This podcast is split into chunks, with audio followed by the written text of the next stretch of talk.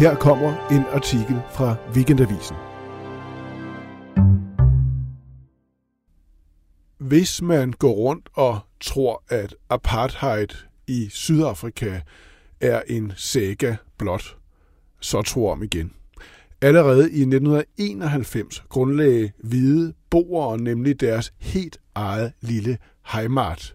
Orania kalder de det. Anne Kidmose har besøgt Afrikanersamfundet og fortæller den helt utrolige historie om det her. Og hvis man har lyst til at høre flere artikler fra Weekendavisen, så gå ind på hjemmesiden weekendavisen.dk.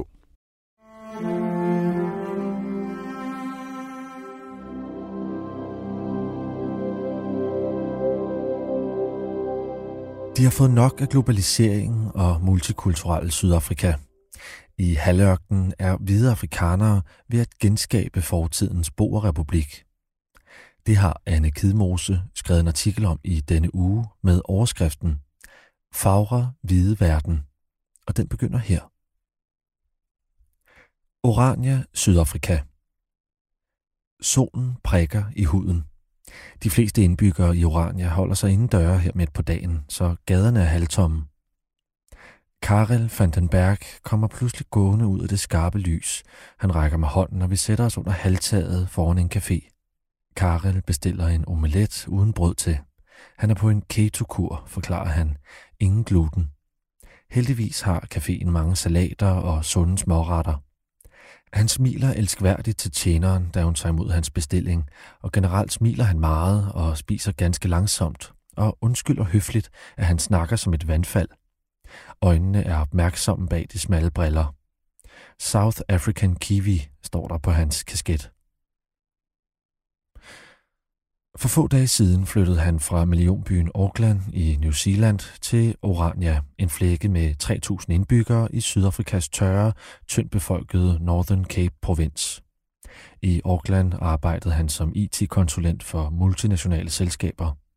Det meste af sit voksenliv har han begået sig hjemmevandt i den livlige storby, der er kendt for sin imponerende skyline og sin kulturelle diversitet. Jeg har arbejdet sammen med mange raser og kulturer, og jeg nød det, men jeg følte stadig, at jeg manglede et fællesskab. På det her tidspunkt i mit liv og på det her tidspunkt i historien er udviklingen af fællesskabet meget vigtigere end at være en internationalist, siger 42-årige Karel. Han taler et hurtigt, vibrerende engelsk og bruger ord som lokalisme og monokultur, men hans modersmål er afrikaans. Hans forfader, skomageren Jacobus van den Berg, drog i 1672 ud på en lang rejse fra den nederlandske havneby Briskens til Kap det Gode Håb, Afrikas sydligste punkt. Her havde Nederlandske Ostindiske Kompani etableret en handelsstation 20 år tidligere, og skomageren var en af tusindvis af nybyggere fra Nordvesteuropa. De slog sig ned nær nutidens Cape Town og ernærede sig som håndværkere og landmænd. Boere kaldte de sig først, bønder, og deres efterkommere begyndte at kalde sig afrikanere, afrikanere. Afrikanere udgør i dag en minoritet i Sydafrika, men i Orania er de i flertal.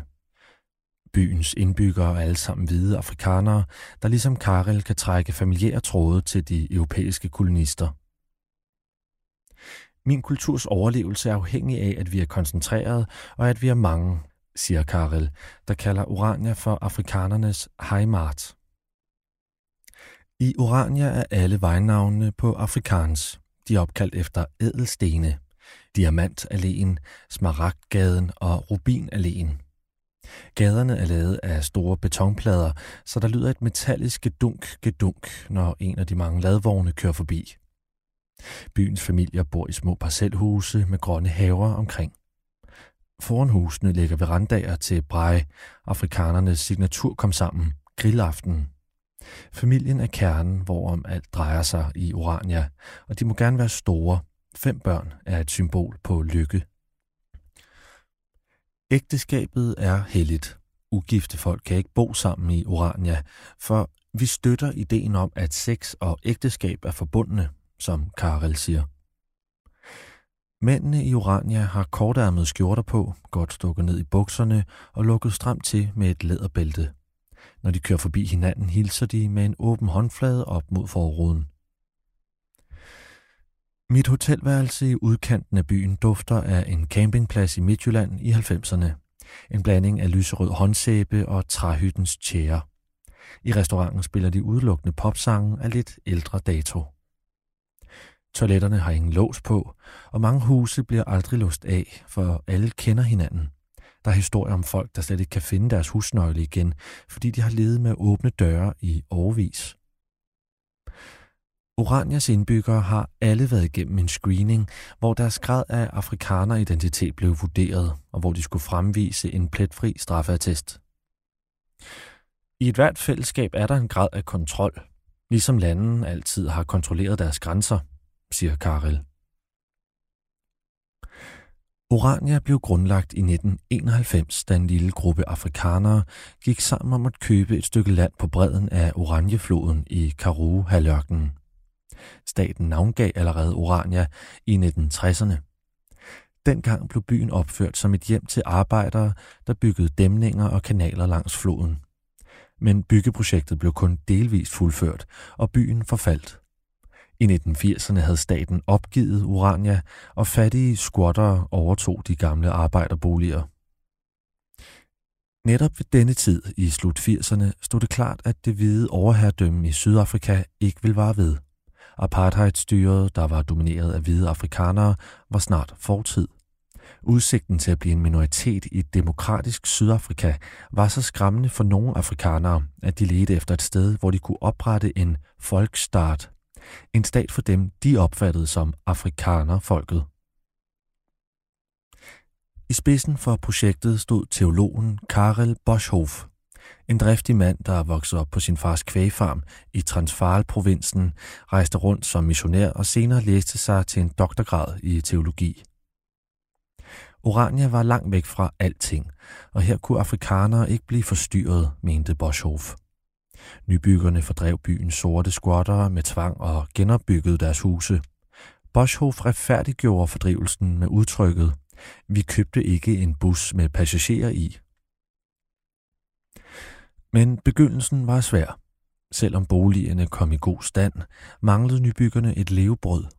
Sydafrikas sidste hvide overhoved, afrikaneren de Klerk, var modstander af en ministat for afrikanere, men regnede med, at projektet ville dø af sig selv. Mange afrikanere forsøgte oprigtigt at være en del af det nye Sydafrika efter apartheid. De betragtede Orania som noget ret bizart, siger professor i historie ved University of Cambridge, Saul Duboff. Han er vokset op i Sydafrika og har skrevet indgående om apartheid-tiden. Orania er ikke en fuldgyldig repræsentation af afrikanerkulturen, mener han. For mens afrikanerkulturen ændrede sig med et indtog af rockmusik og ny litteratur i 80'erne, har Orania holdt fast i gamle symboler og nostalgi. En krampetrækning som reaktion på det demokratiske, multiraciale Sydafrika, kalder Duboff Orania. Grundlæggeren Karel Boschhoff forestiller sig oprindeligt, at Orania kunne vokse til 60.000 indbyggere på 15 år, men i slutningen af 90'erne talte byen kun et par hundrede. Siden 2010'erne er der sket noget. Orania vokser. På omkring fem år er indbyggertallet steget fra 1700 til 3000. Nye bygninger skyder op på bakkerne over Oranjefloden, og byen har fået to grundskoler, en sundhedsklinik og et socialt værested med navnet Klein Geluk, Lille Lykke. Samtidig er fortællingen om det mangfoldige Sydafrika ved at gå til grunden. I årene efter det første demokratiske valg i 1994, som Nelson Mandela og partiet African National Congress vandt, levede håbet om en multikulturel regnbuenation, et udtryk opfundet af ærkebiskop Desmond Tutu. Mandela var beviset på, at forsoning var mulig. Manden havde siddet fængslet i 27 år og var blevet behandlet som et ikke-menneske. Kort tid efter sin løsladelse sad han så til bords med sine gamle undertrykkere og forhandlede om nationens fremtid – en kommission for sandhed og forsoning under hans regering fik til opgave at hele landet sorg fra apartheid-tiden. I stedet for at retsforfølge forbryderne, som det skete under Nürnberg-processen i Tyskland efter en verdenskrig, fik kommissionen mandat til at tilgive dem, der angrede. Men følelsen af samhørighed er i opløsning nu, hvis den der nogensinde fandtes. Ifølge sydafrikanske Mandisi Majavu, der forsker i raceadskillelsens politiske historie ved Rhodes University, opstod der aldrig en rigtig forbindelse mellem den sorte og hvide befolkning i Sydafrika efter apartheid. I løbet af 90'erne fik sorte og hvide mere med hinanden at gøre, fordi det simpelthen blev lovligt for dem at være i samme rum. Men tre årtier senere er interaktionen stadig overfladisk. Sorte og hvide sydafrikanere interagerer i dag kun i formelle institutioner, som på arbejdspladser eller i skoler, men derudover er den sociale interaktion mellem raser meget begrænset, siger Majavo. De grønne, velordnede forsteder i Sydafrikas store byer er fortrinsvis hjem for hvide, mens mange sorte lever i townships, fattige områder med utrolig meget kriminalitet. Uden for byerne, ude på de store vider, tilhører størstedelen af landbrugslandet stadig hvide bønder. Den sydafrikanske regering har længe forsøgt at gennemføre reformer, der skal fordele jordbesiddelsen mere ligeligt. Et af forslagene er at omfordele jorden uden at tilbyde kompensation til hvide jordejere. Og det har fået hvide landmænd til at føle sig under angreb – Organisationer, der har som erklæret formål at beskytte afrikaneres rettigheder, hævder, at afrikanerlandmænd står for en eksistentiel trussel. Ifølge de mest højorienterede aktivister er der tale om et folkemord på hvide. Deres budskab er nået helt til USA, hvor den daværende amerikanske præsident Donald Trump i 2018 bad sin udenrigsminister Mike Pompeo om at holde tæt øje med beslaglæggelse af landbrugsland og omfattende drab på landmænd i Sydafrika. Der er ikke statistisk evidens for at udlede, at hvide bønder i stigende grad bliver dræbt eller fordrevet fra deres landbrug. De senere år er uligheden og kriminaliteten steget i hele Sydafrika, som følge af udbredt korruption. I virkeligheden er det langt farligere at være en sort indbygger i et township, end at være en hvid landmand – men emnet er blevet så sensitivt, at når et drab rent faktisk finder sted, balancerer et helt lokalsamfund pludselig på en knivsæk. Som i oktober 2020, da en ung hvid landmand blev fundet død i provinsen Free State, Oranias naboprovins. Hans krop var bundet fast til en pæl, og rundt om halsen havde han et reb.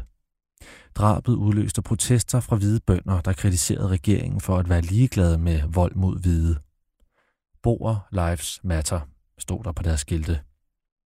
Kort efter opstod der en moddemonstration arrangeret af sorte aktivister. Problemet var ikke såkaldte gårdmor, rasede de. Det var den ulige fordeling af Sydafrikas land og goder. Præsident Cyril Ramaphosa måtte gyde olie på vandene. I en tale til nationen opfordrede han sine landsmænd til at, citat, modstå forsøg på at mobilisere lokalsamfund på baggrund af race, citat slut. Formaningerne holder ikke racismen nede. Med jævne mellemrum dukker den op, selv i de mest hverdagslige situationer. Som på første juledag sidste år, da en sort sydafrikansk familie tog på miniferie nær byen Bloemfontein, hovedstaden i Free State-provinsen. Det var en varm dag, og familiens to teenage-drenge ville i poolen. Men rundt om det turkisblå bassin stod en flok fuldvoksne hvide mænd og spærrede adgangen for dem – Poolen var udelukkende for hvide, sagde mændene. Den forklaring godtog drengene ikke og hoppede over hegnet ind til poolen. De hvide mænd sprang efter dem i vandet, hvor en af mændene pressede den ene teenagers hoved ned under overfladen. Du kæmpede for at komme i vandet, nu vil du dø, sagde han imens. Drengen kom op fra poolen og i sikkerhed. To af de hvide mænd blev sigtet for overfald, mens en tredje blev sigtet for forsøg på manddrab. I Orania er interaktionen mellem afrikanere og sorte sydafrikanere minimal. En enkelt gang ser jeg en sort mand gå ind i byens supermarked. Han tager et franskbrød fra hylden og styrer sig direkte mod kassen, er lynhurtigt væk igen. Jeg køber en chokoladebar plus en pakke tyggegummi og betaler kontant. Har I stadig jeres egen valuta? spørger kassedamen. Det kan du tro, de har, om jeg vil have en souvenir. Hun går over til den anden kasse for at finde et glat eksemplar, og jeg rækker hende 50 sydafrikanske rand med et billede af en smilende Nelson Mandela på. Hun kommer tilbage med 50 ora, den lokale møntfod. På sæden danser en kvinde og en mand iført folkedragter i hollandsk stil. og en dreng i overalls trækker ærmet længere op på armen, som lægger han an til at udføre et fysisk hårdt stykke arbejde. Drengen er byens vartegn. Her er ingen slaver, så livet er mere fuldkomment. I Urania skal man selv udføre alt arbejdet, også det sure, siger Fanus Becker, den solbrændte mand med skægstube, der ejer tankstationen ved siden af supermarkedet. Slaver skal i citationstegn, understreger han. Urania har ingen udenbys ansatte, ingen sorte hushjælpere eller gardnere.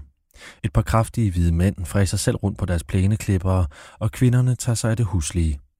Fanus Becker har ansat to midaldrende mænd fra byen som tankpassere. Det er en opoffrelse at drive forretning i Urania, for arbejdskraften er dyrere. Men det er et offer, som jeg må leve med. Udenfor, i Sydafrika, er der så mange spændinger mellem hvide og sorte. Jeg kan ikke slappe af der, siger han, og bruger en vending, som jeg hører ofte i Urania. Sydafrika bliver omtalt som noget, der ligger langt væk, et helt andet land. Oranier holder af at fremstille sig som selvforsynende, mens resten af Sydafrika døjer med konstante strømafbrydelser på grund af statens dysfunktionelle elselskab, Eskom, svømmer Orania i elektricitet fra byens solceller. Sådan lyder fortællingen i hvert fald.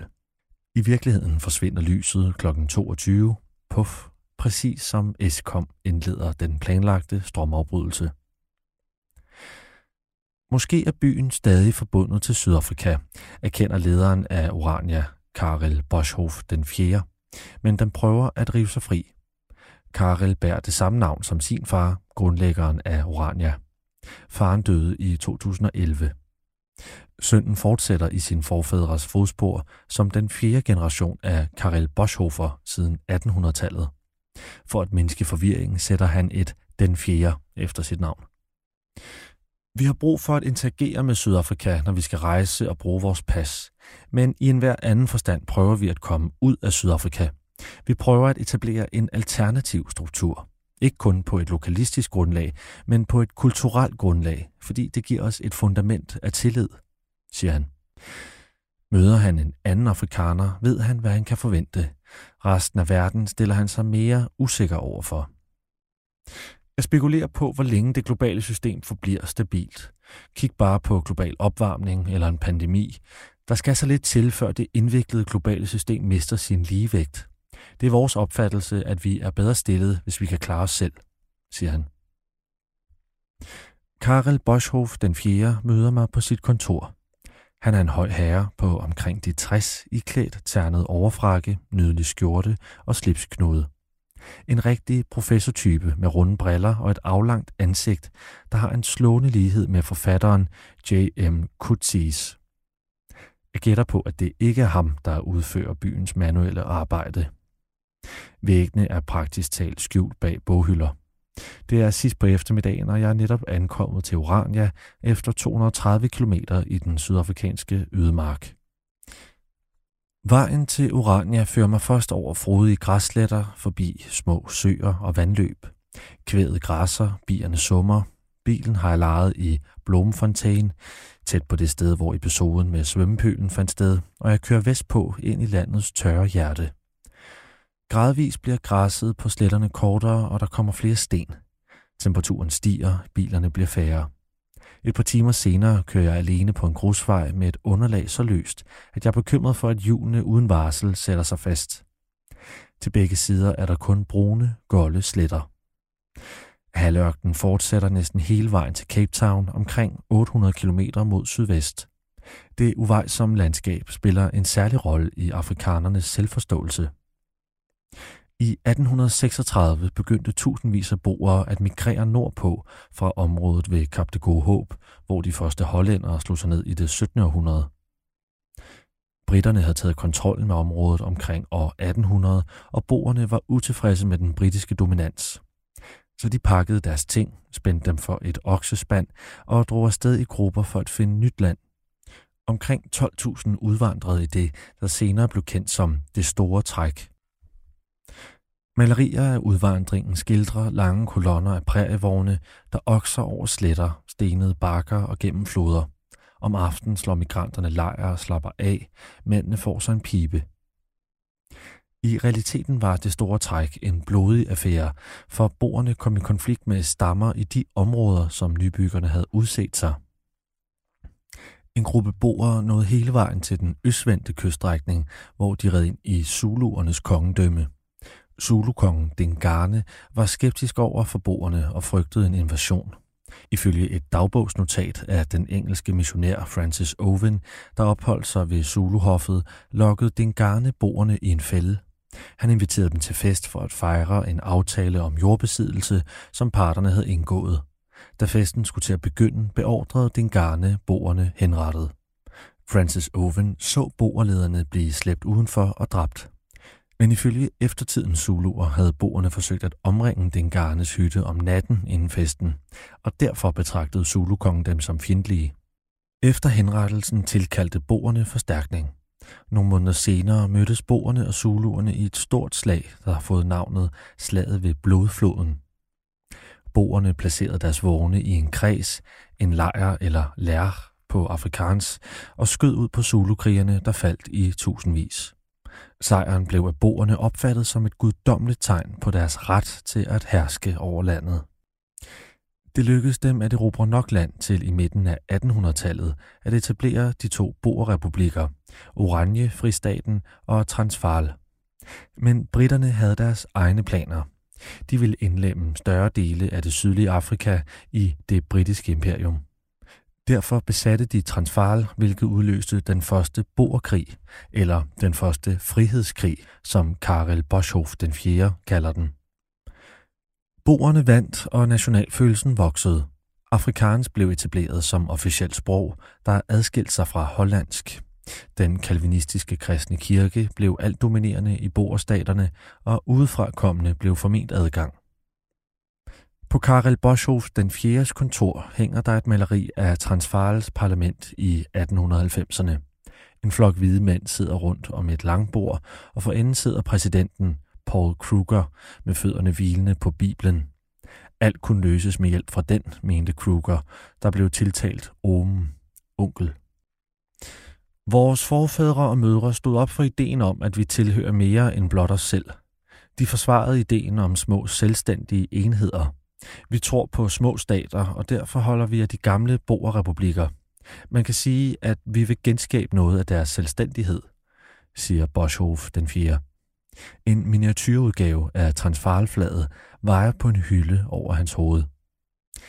Men britternes drøm om et forenet britisk Sydafrika varede ved. Og den blev ikke mindre, da man fandt ud af, at boere sad oven på store guldforekomster – den 11. oktober 1899 brød den anden boerkrig ud. Britterne sejrede i 1902. Otte år senere blev den sydafrikanske union født. Selvom den var under britisk kontrol, fik afrikanere betydeligt råderum. Parlamentet var reserveret for hvide politikere. Siden sorte ikke havde politisk magt, havde afrikanerne god mulighed for at give sig selv magten. De opfattede den sydafrikanske stat som deres instrument, eller nej, ikke blot som et instrument. Sydafrika var selve afrikanernes læme, siger Karel Boshoff den 4. Han refererer til det 20. århundrede som afrikanernes moderniseringsperiode. De gik fra at være traditionsbundne bønder til at arbejde i minerne eller hos jernbanerne. Kvinderne gik derhjemme. Børnene fik gode uddannelser som ingeniører, advokater og læger. Afrikanerpartiet, Nationalistpartiet, blev dominerende, og i 1948 blev apartheidpolitikken officielt indført. Ikke hvide og hvide skulle leve i adskilte verdener. En af hjernerne bag apartheidpolitikken var Karel Boshoff den 4. bedstefar, Hendrik Verwoerd. Som en lært mand med en doktorgrad i psykologi nød han stor anerkendelse for sine analytiske evner, og som minister for indfødte anlægner sikrede han, at adskillelsen af raser blev ført ud i livet. Han var blandt andet en stor tilhænger af såkaldte Bantustans hjemlande, små uafhængige stater, udelukkende for sorte. Hensigten var at placere de sorte etniske grupper i deres egne enklaver, mens det officielle Sydafrika blev et land beregnet kun til hvide. De sorte hjemlande, afsides områder, skulle samtidig fungere som leverandører af billig arbejdskraft til de industrialiserede hvide områder. Fra 1958 til sin pludselig død i 1966 var Hendrik Verwoerd Sydafrikas statsminister, og i eftertiden er han blevet kendt som arkitekten bag apartheid. Verwoerd kigger ud på os gennem let sammenknebne øjne fra et portræt på væggen. Kontoret med træmøblerne og de mange bogbind kunne næsten lige så godt tilhøre ham, tænker jeg. Hvordan er Orania anderledes end apartheid Sydafrika? Der er en interessant ting, som er helt anderledes. Jeg har haft mange sorte besøgende, og de får et chok, når de ser hvide mennesker, der udfører manuelt arbejde. Gennem århundreder, helt ind til apartheids afskaffelse i 1994, er det blevet udført af sorte slaver, siger Karel. Men Orania ligner et forsøg på at holde fast i magten, som afrikanerne havde i det meste af det 20. århundrede. Er det ikke sandt? Selvfølgelig er det en nærliggende tanke, men det er kun inden for de seneste 5-10 år, at Orania har fået momentum. Mange afrikanere var villige til først at se ANC-regeringen an umiddelbart efter apartheid. Men nu oplever afrikanere, at regeringen ikke giver dem nogen muligheder. Derfor vælger de enten at emigrere eller at flytte til Orania, siger han. Det er den sorte sydafrikanske elite, der ikke vil acceptere afrikanerne, mener han ikke omvendt. Jøderne prøvede også at assimilere sig i Europa i hundredvis af år, og de blev ikke accepteret. Derfor etablerede de deres egen stat, ikke fordi de ikke vil assimilere, det vil de gerne, siger han. Men har du prøvet at assimilere dig i Sydafrika? Nej, assimilation er ikke vores fremtid. Vi vil miste for meget i den proces, hvis du kigger på sort kultur i Sydafrika i dag, så er det en kultur, der prøver at modernisere sig uden at have redskaberne til det. Afrikanerne har allerede moderniseret sig, og vi skal ikke opgive vores kultur, siger han. Så det du siger er, at afrikanerne er mere udviklede eller klogere end sorte afrikanere? Nej, ikke klogere. Vi er mere tilpasset til en verden, der stormer imod os. Måske er det, fordi vi er af europæisk afstamning. Måske overtog vi noget af mentaliteten fra renaissancen, siger han. I Hopetown, 40 km fra Oranias bygrænse, ser man lidt anderledes på tingene. Jeg holder ind ved en tankstation betjent af to midaldrende sorte mænd. En af dem smiler ironisk, da han hører, at jeg kommer kørende fra nabobyen. De er meget racistiske, udbryder han. Oranierne hævder, at de ikke udelukker folk på baggrund af hudfarve. Hvis sorte sydafrikanere ansøger om at flytte ind, vil deres anmodning blive vurderet på lige fod med alle andres, siger de. Det argument giver tankpasseren ikke meget for. Han har aldrig hørt om en sort familie, der vil bo i Orania. Men han har hørt om en hvid familie fra Pretoria, der flyttede dertil. Efter kort tid forlod de byen igen, fordi det var for mærkeligt, fortæller han. Når selv en hvid familie får nok, så prøv at forestille dig en sort familie, siger han, men vil ikke have sit navn i avisen. Det vil kollegaen, 46-årige Peter, gerne. Han voksede op under apartheid. Det var en vanskelig tid, og han har mest lyst til at glemme den. Adskillelsen, som Orania praktiserer, er ligesom apartheid, men vi taler også afrikaans. Vi er også afrikanere, siger Peter. Oranierne hilser kun på hinanden, siger han. De hilser ikke på ham. Nogle af dem er ikke dårlige mennesker, men deres samfund tvinger dem til at være sådan. Måske tror de, at deres himmel er en anden end vores. Men det giver ingen mening, for Gud ser os alle på samme måde. Vi indånder den samme luft, siger han. Indimellem møder han folk fra Orania, når de for eksempel kommer til Hopetown for at dyrke atletik. Det er Peters opfattelse, at oranierne anser det for nødvendigt at konkurrere med andre raser, ellers kan de ikke blive bedre. Og hvad med Hendrik Verwoerd, spørger jeg. Kender han ham? Ja, råber Peter tilbage, mens han går over for at fylde benzin på en personbil. De kalder ham apartheid-guruen. Verwoerd bliver ved med at dukke op i Orania. For ser jeg ham på det sort-hvide portræt på barnebarnet Karel Boschhoff den 4. kontor. Så får jeg øje på ham på toppen af en høj lidt uden for byen, hvor hans hoved er gengivet i en messingbyste. Han kigger direkte ind i solen, der er ved at gå ned. Den følgende dag kommer jeg forbi et lavloftet hus på byens hovedgade med påskriften Favort Gedenkversamling. Favorts mindestue. Indenfor i huset er der så mange portrætmalerier af Hendrik Favort, at nogle af dem må affinde sig med en guldplads. Orania har modtaget dem fra sydafrikanske institutioner, der ikke vil have dem mere. I en glasmontre står to giner. Den ene har en skjorte og en filthat på, den anden en sort overfrakke. Men der er noget mærkeligt ved skjorten. Den har gullige plamager på brystpartiet, og små nummererede sædler er limet fast på halsregionen. 1, 2, 3, 4. Det var den skjorte, som Favort havde på, da han blev dræbt. Midt under et møde i det sydafrikanske parlament i 1966 sprang en af parlamentets budbringere, en immigrant med græsk-mosambiske rødder, frem og stak en kniv i halsen på ham. Fire knivstik i alt. Det var et politisk motiveret mor, forklarede drabsmanden senere, fordi Favort var ansvarlig for millioner af menneskers lidelse. Ved siden af glasmontren er der et billede med titlen det sidste parlament, dateret 1980. Alle tingene er nydeligt støvet af, passet og plejet som små klenodier. Jeg får en særlig følelse af at befinde mig på hellig grund eller i et mausoleum. Ideen om favort giver dem virkelig energi. De forkaster ikke apartheid, men de ser det som en periode, der var god for afrikanersamfundet, siger racismeforskeren Mandisi Majavu fra Rhodes University om folkene i Orania.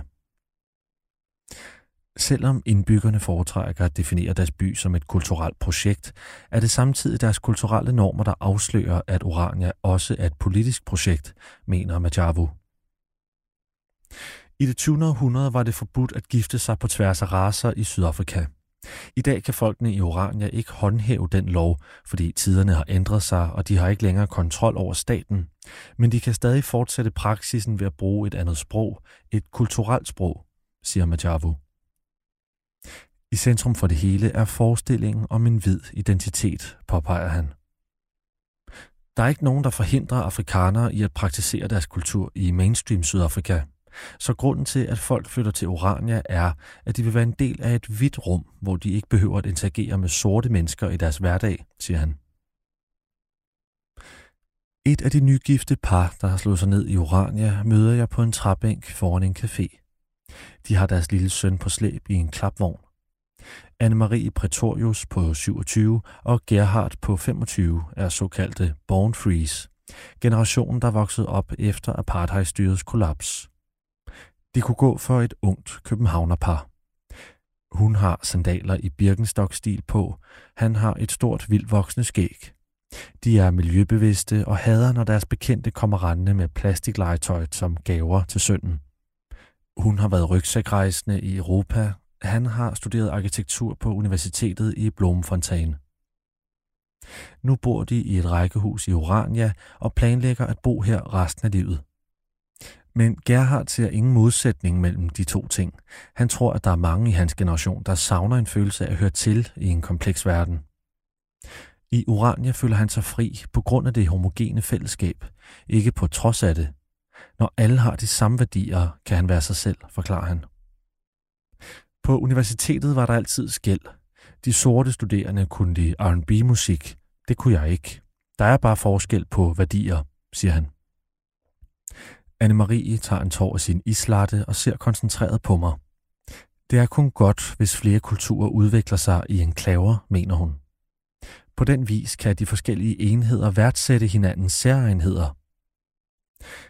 Vi kan være et eksempel for andre lokalsamfund, siger Anne-Marie, inden hun triller sin søn hjem af Villavejen. Det er begyndt at tordne uden for sletten, og han skal i ly for regnen. Og her slutter artiklen. Den var indlæst af mig. Jeg hedder Holger Karberg.